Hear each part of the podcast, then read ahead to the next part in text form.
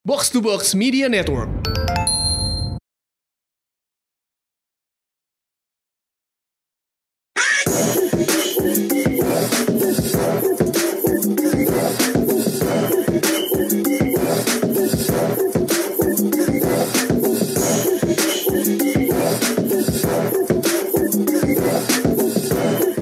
Gamal, momen apa yang paling memalukan dalam hidup lo? Oke. Ini selain memalukan juga mengerikan. Oh. Jadi waktu gue SD kalau nggak salah, SD atau SMP masih kecil lah pokoknya. Yeah. Gue pernah waktu itu lagi di Pondok Indah Mall makan malam sama keluarga. Terus pas mau pulang, bokap gue ketemu temennya di dekat eskalator yang ini dulu belum ada PIM 2 ya, baru ada PIM 1 doang. Oke. Okay. Di depannya apa dulu? Oh, Lala kalau gak salah. Terus gue, bokap gue ngobrol sama temennya, nyokap gue sama adik gue ngapain gue lupa. Gue nyender-nyender ke pegangannya eskalator. Terus gue ke bawah, men. Dan itu lantai 2. Oke. Okay. Dan itu kayak semua orang ngeliatin kayak. Terus okay. Gue gak bisa ngapain selain pegangan. Karena gue panik, terus bokap gue sadar, akhirnya ngangkat gue, terus bawa gue ke bawah dan kayak diliatin sama semua orang yang ada di. Oke. Kalau apa? Gue bukan pas masih kecil di sebuah mall, di sebuah daerah perumahan yang kaya kayak lo. Rumah lo di mana sekarang? Iya sih, Kuningan. Jadi usia gue 23 tahun. Oke. Okay. Pada hari itu, gue abis makan ikan di sebuah restoran Bali di Kemang. Oke. Okay. Abis itu karena gue ngerasa ikannya agak amis, gue ke Circle K. Mm-hmm. Gue beli Fisherman's Friend satu pak. Mm-hmm. Sambil jalan, gue ceritanya tuh gue mau langsung cabut waktu itu. Ke jalan gede, gue lewat jalan kecil di komplek ya daerah Jalan Bendas itu ya. Yang kalau lo lewat situ keluarnya di Prapanja buat ngambil taksi. Nah, gue tuh punya habit, gue tuh makan apa-apa cepet. Jadi gue makan Fisherman's Friend cepet juga. Jadi gue bukannya mau pamer soal apa ya kemampuan lidah gue sadomasokis di sini ya. Cuman gue makan Fisherman's Friend langsung gue habisin 1, 2, 3, 4, 5, 6, 7 Satu pak. Oke, tiba-tiba begitu gue berjalan mendekati kayak ada anak-anak komplek yang lagi main bola. Tiba-tiba perut gue bunyi. Oh shit. Gue kira itu cuma pertanda kayak lampu kuning kan. Gue jalan 4-5 langkah, tiba-tiba udah level warning nuklir tingkat 7. Oke, shit. Lu jangan spoil ceritanya dong. Gue jalan sedikit lagi, tiba-tiba men, gue pakai celana pendek sama sendal kayak hari ini. 24 tahun, keluarlah kuah sate padang.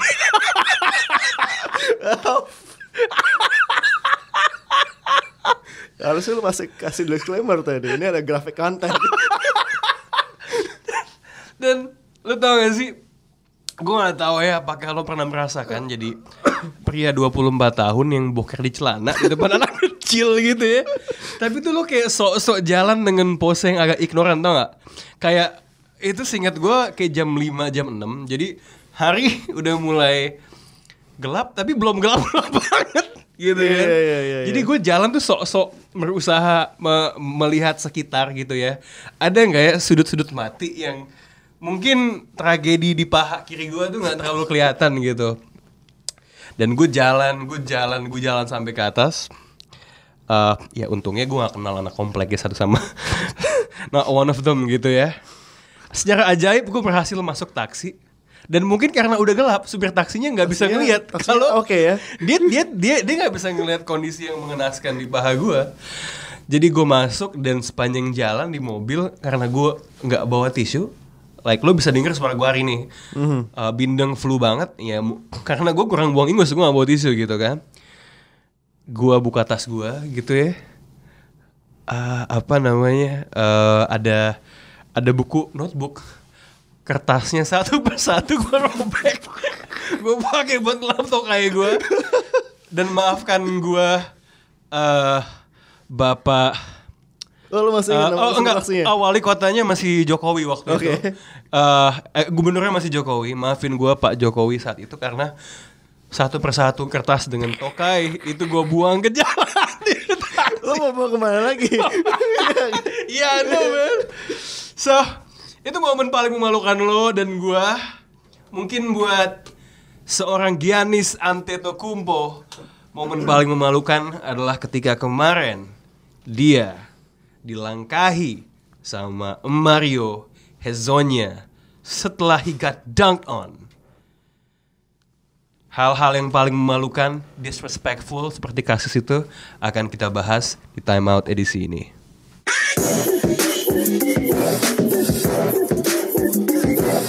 Yeah, so this is Time Out, segmen lepas dari podcast Box Out. Seperti di Jumat kemarin, hari Selasa ini pun, ya soalnya kan tappingnya Kamis ya di hari yang sama. Gue Rana Ditya Alif, masih flu, masih bindeng. Buat lo semua mudah-mudahan gak sakit kayak gini. The weather is bad, I hope you do well.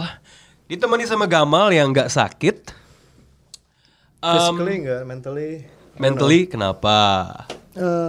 Capek pak, aduh. Kerjaan? Ya, disendat lah pokoknya. Oke. Gue gak akan deep dive into that. Cuman kita mau ngebahas momen-momen kayak dibilang tadi ya, yang disrespectful banget di NBA. Contohnya ya yang kayak gue bilang tadi lah, seorang Giannis dilangkahi sama Mario Hezonja. Kebetulan salah satu idola kita, Shea Serrano, yang bukunya gue punya. Gue juga baru beli. Oh lo beli akhirnya? Baru beli kemarin. Wah di mana? Oh di Singapura. Ya. Pasti di Kinokuniya. Di mana? Yes ya. I saw that book over there. Selamat menikmati kitab Al Serrano. Dia akhirnya bikin artikel tradisional dia, Disrespectful Dunk Index, di mana dia menilai tingkat disrespectfulness dari setiap dunk. Kita hari ini nggak cuma mau ngebahas soal dunk doang ya, cuman dengan insiden Giannis sebagai pembukanya. Karena kalau buat gua sebenarnya dunknya tuh nggak wow yang gimana-gimana. Malah sebenarnya. Tapi orang-orang yang terlibat di situ. Nah, ya? Orang-orang yang terlibat. Karena sebenarnya Hezonja tuh ngedunk aja sih fast break. Terlihat kayak Giannis got dunked on karena ya siapa suruh dia sok-sok ngejar gitu buat chase down. Cuman yang disrespectful adalah insiden di mana dia dilangkahi gitu. What's your take on that? Menurut lo itu aksi Hezonja melangkahi tubuh panjang Giannis tuh sedisrespectful apa ya? Kita lihat aja dari responsnya si Giannis kan, yang dia diwawancara tentang gimana perasaan lo tadi habis didang sama Mario Hezonja. I'm gonna punch him in the nuts. Ya kan? Terus dan he looks that serious gitu. Gue kira dia bakal ketawa setelah itu kayak okay, gue cuma bercanda doang kok, gue cuma just for fun aja. Enggak, dia serius kayak, dan tapi dengan dia bilang itu bakal ada next time man. Udah mulai ada bad blood gitu ya di antara keduanya. Gue kalau lucu ya ngeliat Giannis yang kayaknya ketika masuk tuh, kan kita banyak yang menyorot soal perubahan fisikalnya kan, sekarang dia bulky. Dulu ketika masuk dia skinny. Terus 2 tahun ini ya. Bulk up. Cuman dalam kejadian ini tuh yang kocak adalah, man dia itu menurut gue sampai kemarin pun gue masih ngeliat dia sebagai anak baik gitu loh. Ini tuh pissed off banget gitu, like genuinely pissed, yang kayak si Hezonja tuh mau dia bunuh gitu loh. Nggak, kalau gue perhatiin Giannis tuh dia sekarang mungkin apa ya, lagi puber atau lagi Breaking Bad gitu loh. Lo lihat nggak sih ada videonya waktu itu yang dia sama cewek? Belum. Nggak, waktu itu gue pernah lihat video dia, like Instagram story dia yang dia sebelah sama cewek ngobrol. Kayak abis ngewek, kayaknya ya. Tapi itu gayanya dia tuh kayak dia abis baru ngewek pertama kali. Oke. Jadi kayaknya dia lu coba jelasin gaya ngewek kayak orang abis ngewek pertama kali itu gimana? Lihat senyum-senyumnya tuh kayak senyum-senyum. Oh sekarang gue udah I'm a man gitu. Gue lupa judul videonya apa, tapi gue nonton di Reddit, gue lihat Ya, NBA Reddit. Gue liat komen-komennya dan banyak yang setuju dengan hal itu. Oke. Buat gue sih sebenarnya kembali ke topik soal dia dilangkahi ya. Sebenarnya disrespectfulnya tuh buat gue adalah, kalau ini mungkin analisis, ini over analisis gue ya, tapi ini tuh bukan yang abis dia jatuh langsung dilangkahin gitu loh.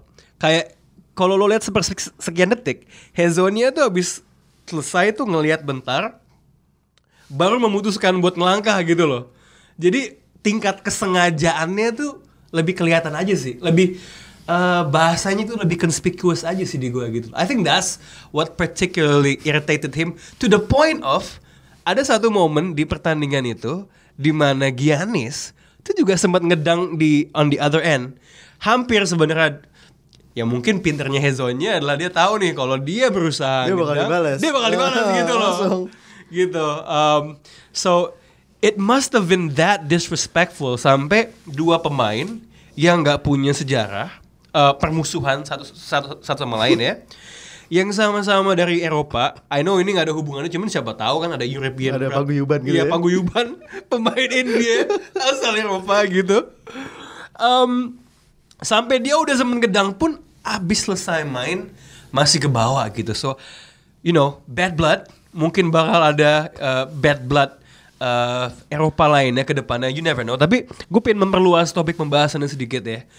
Buat lo, momen-momen disrespectful di NBA, gak usah dari musim ini, tapi ke belakang yang stands out buat lo itu apa, man? Tadi lu ngomongin Giannis di step over sama si Mario Hezonja, ini gue inget sama Dwayne Wade dulu sih. Oh, yang mana nih, man? Gue juga lupa dia ngedang siapa. Tapi sama, insidennya mirip-mirip kayak gini. Dia he dunks over someone, terus orangnya jatuh. Dia udah mau jalan ke arah lain, tapi dia ngeliat orang ini ada di arah kanan gitu misalnya. Dia udah mau kiri. Dia mau jalan ke kiri tapi dari kanan. Oh, ini orang di sini. Dia akhirnya jalan ke kanan untuk melangkain orang. Gue lupa ini siapa. Tapi kalau nggak salah, Wade masih dia Miami waktu itu. I see. Kayaknya kalau urusan langkah melangkahi, ya itu dia. Itu makanya. Kayak emang sengaja gitu. Level kesengajaannya tuh bisa lo lihat dari lamanya sampai dia ngelangkah. Atau apakah sebenarnya pemain yang dilangkahi ada di jalan natural pemain yang habis ngedang gitu loh. Like kalau emang gak di situ, ya emang udah mau ngapain situ lagi gitu. Lo ngambil U-turn cuma buat ngelangkain gitu kan. Buat gue momen disrespectful lainnya, tadi kan kita udah ada contoh yang itu ngedang ya. Nah, obviously yang harus disebut kalau urusan langkah melangkahi, Allen Iverson ngelangkahin pelatih yang baru dipecat kemarin, bukan baru sih udah berapa bulan sang ya, Tyron Lu. Buat gue sih sebenarnya yang kalau itu sih secara jarak sih emang Tylunya emang jatuh di situ ya, cuman dilangkahinya setelah step over. Dan buat gue sebenarnya juga karena magnitude-nya itu kan di final ya waktu itu ya. So it was a big game. Cuman itu bukan momen paling disrespectful kesukaan gue. Itu gue sebut karena kayaknya kalau ngomongin langkah melangkahi ya itu momen yang ikonik ya. Gue mau membawa bias Indiana gue sedikit di sini. Okay. Reggie Miller disrespectful towards Spike Lee. Lagian kalau kita ngomongin NBA kan banyak trash talk gitu ya. Buat yang belum tahu, kejadiannya seinget gua itu di playoff tahun 1994. Waktu itu Indiana ketinggalan main di Madison Square Garden. Ini Reggie Miller sama Spike Lee sutradara. Itu udah adu verbal. Fans Bratnicks udah kayak Jack Nicholson sama Lakers, dia selalu ada di courtside. Udah ceng-cengan sepanjang pertandingan. Kemudian Reggie Miller di kuarter ketiga, he went on fire. 3 point setiap kali masuk. Dia ngasih gesture choke. Dia kayak seolah ngecekik dirinya ke Spike Lee, kayak eat that gitu.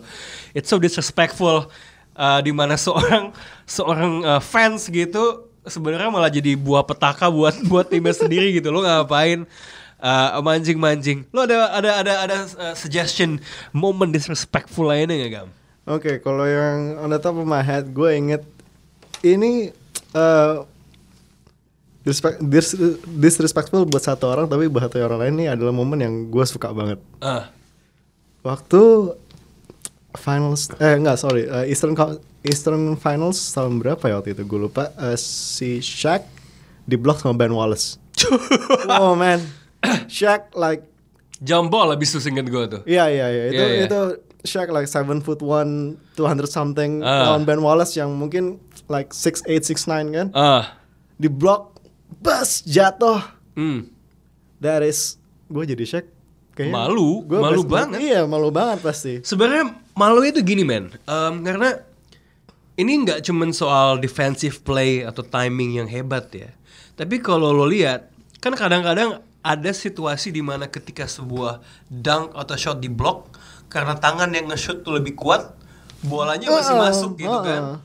Ini tuh bolanya nggak lepas. Bahkan bolanya nggak lepas, orangnya juga jatuh. Jadi dalam situasi ini Shaq 300 pound itu kalah atau at least sama gitu kekuatannya, diimbangin sama seseorang. Gini deh, dua orang ini kalau misalnya tinju, divisinya udah beda. Kalau UFC udah beda gitu, udah kayak satu heavyweight, satu welterweight paling kan. Jadi buat Shaq yang egonya kita tahu lebih gede dari badannya, it must have been a really humiliating situation gitu. Gue mau, mumpung lo bawa-bawa Shaq kan sangat dominan ya. Mungkin spesimen fisik paling dominan yang pernah main di NBA ya. Dan karena dominasi secara fisik, banyak juga momen-momen di mana dia mendominasi melakukan hal-hal yang disrespectful terhadap orang lain. Jadi salah satu momen paling disrespectful Shaq ya ke orang lain tuh, seingat gue game regular season lawan Knicks. Waktu itu lu tahu kan Shaq kalau di dalam post semua orang di bulldozer, terus dia ngedunk kan. Nah dia ngedunk, yang jagain dia centernya Knicks namanya Chris Dudley kalau nggak salah. Itu tahun berapa ya? Itu I think it was 99-2000. Biasa kan back di dunk. Nah abis mental si Chris Dudley ini abis si Shaq nombok, Chris Dudley didorong coy. Pok didorong pakai dua tangan. Ini bukan sebelum di dunk. Abis di dunk udah lebar didorong sampai jatuh. Itu menurut gue disrespectful banget. Terus yang lucu ya, abis itu Shaq lari ya, seolah-olah nothing happened. Man, ketika tinggi lo 71, berat lo 300 kg, lo dorong orang, itu pasti kelihatan gitu loh men. Dia lari ke ujung. Chris Dudley-nya mungkin karena udah terlalu malu, meskipun dia tahu dia gak mungkin menang dalam perkelahian lawan Shaq, dia ngambil bola ditimpuk Shaq. Abis itu berantem. Dan lu tau hal yang paling lucu gak? Gak lama setelah itu dia pensiun. Usut punya usut, dia nyalek coy. Serius? Iya kan? Jadi Republikan, gue lupa kepilih atau gak, kayaknya sih kepilih ya. Malah sebenarnya gue lupa apakah namanya, I think his name is Chris Dudley, I think it is gitu. Cuman itu itu aneh banget sih. Itu kayak anak kecil berantem gitu. Iya gitu. Didorong, dilapor bola, berantem. Itu malu banget gitu. Itu bukan embarrassing. Itu embarrassing for the NBA sih itu. Yes. Aduh. Apa lagi ya? Gue ingat satu. Ini yang masih agak baru. Ini embarrassing buat pemain terhebat di masa sekarang.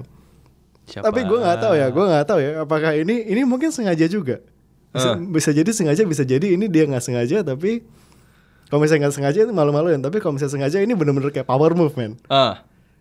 Tahun 2000 finals 2015, Cavs home game, gue lupa game keberapa. Ini masih pre-game, masih pre-broadcast lah, masih apa, komentator-komentator, si kameramennya nge-shoot si LeBron lagi pep talk teammate-nya kan. Dia sambil masih benerin baju. Nah, ada satu bagian, satu shot di mana dia benerin apa sih undershirt-nya mau dimasukin ke celana. Nah, dia pas masukin ke celana, titiknya kayak gue gak tahu ini gak sengaja atau dia power move kayak hey man, look at my dick gitu. Look at my junk. Gue gak tahu. So who got disrespected in that situation, bro? Embarrassing. Oh, embarrassing, humiliating. Oke. Okay. Yeah, kalau misalnya dia nggak sengaja. Yeah. Maafin kalau misalnya topik utama di podcast kali ini agak ambigu antara disrespectful, embarrassing sama humiliating. Come on guys, gue lagi flu so you know. Speaking of disrespectful, garis miring humiliating, garis miring embarrassing moments. Yang klasik ya. Sebenarnya emang tahun 90-an banyak momen yang disrespectful ya. Itu dia ketika belum ada social media ya lo dissing each other ya di lapangan gitu. Michael Jordan sama Dikembe Mutombo. Lo lihat kan Dikembe Mutombo tuh dia, wag, ya? Iya dia punya finger wag yang jadi iklan Geico juga di US. Dia sepanjang pertandingan dia masih main di, I think he was still in Denver waktu itu ya. Dia back and forth sama Jordan, dia bilang cuma lo gua yang gak pernah bisa lo jadikan poster.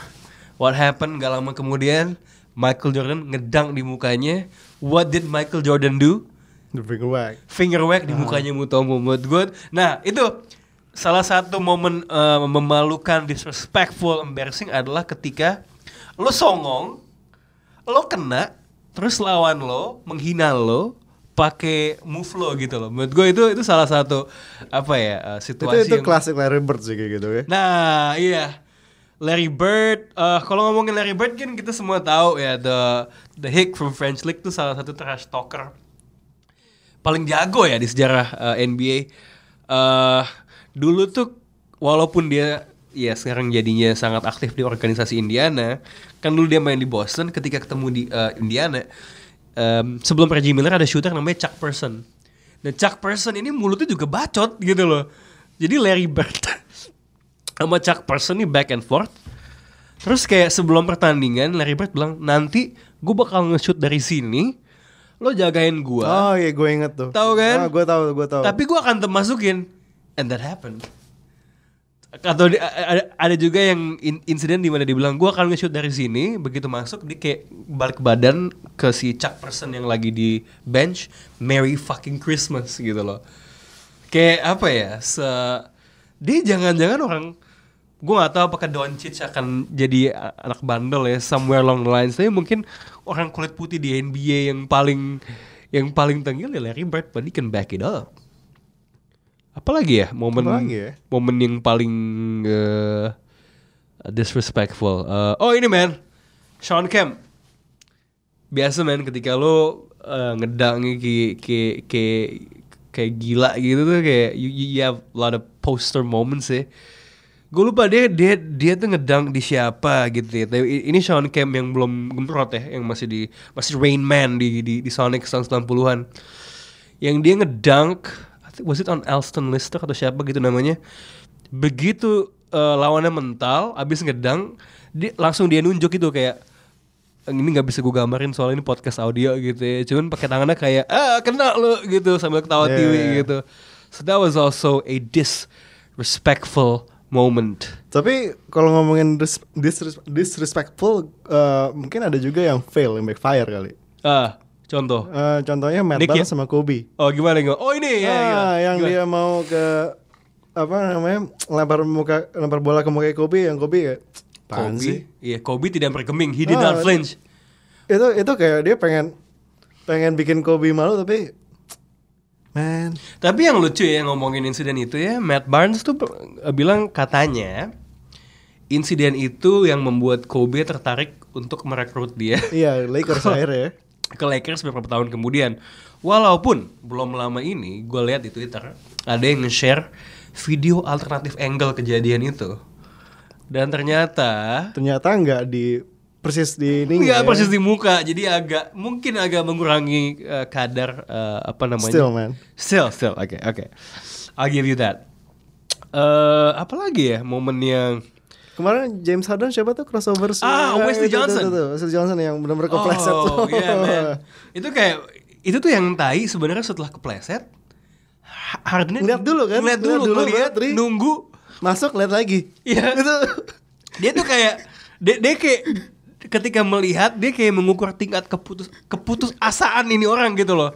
Kan kalau di Rocky 3 ini, gue bawa Rocky soalnya lagi di Creed 2 ya. Ada adegan dimana setelah si Rocky kalah lawan Clubber Lang, kan pelatihnya mati tuh ya. Terus Apollo Creed tiba-tiba datang. Terus dia bilang kayak, "Ayolah, lo bakal gue latih. Ketika lo berantem melawan gue, I saw the eye of the tiger," gitu ya. Sekarang eye of the tiger tuh hilang. Makanya kan abis itu kan dia latihan, abis itu montase dan ada lagu Eye of the Tiger. Nah, gue bilang James Harden tuh lagi ngeliat Eye of the Tiger-nya Wesley Johnson. Udah mati belum? Udah mati. Apakah masih ada api di matanya? Oh tidak, gitu kan. Abis itu dimasukin gitu. Sebenarnya gue cuma bisa apalagi ya. Ini ya dilemanya ketika lo on the fly gitu, lo kadang-kadang nggak ngelist momen disrespectful tuh ada apa lagi. Gue yakin banyak banget di luar sana momen-momen disrespectful lainnya. Please share it with us on social media, tweet atau di grup Box Out ID yang menurut gue diskusinya oke banget ya, nggak kayak grup-grup WhatsApp atau Line atau komen-komen Instagram fans olahraga yang gue nggak mau sebut olahraga itu apa. Karena gue juga masih mendapatkan nafkah dari warga itu. So anyway, that's all the time we have, or all the stuff we can think about on the fly. But Time Out edisi the most disrespectful moments. Kalau kepikiran share aja di social media. Thank you Gamal. Thank you. Mudah-mudahan minggu depan kondisi gue membaik. Get well soon, man. Thank you. Time Out is out of time, and I am out of breath.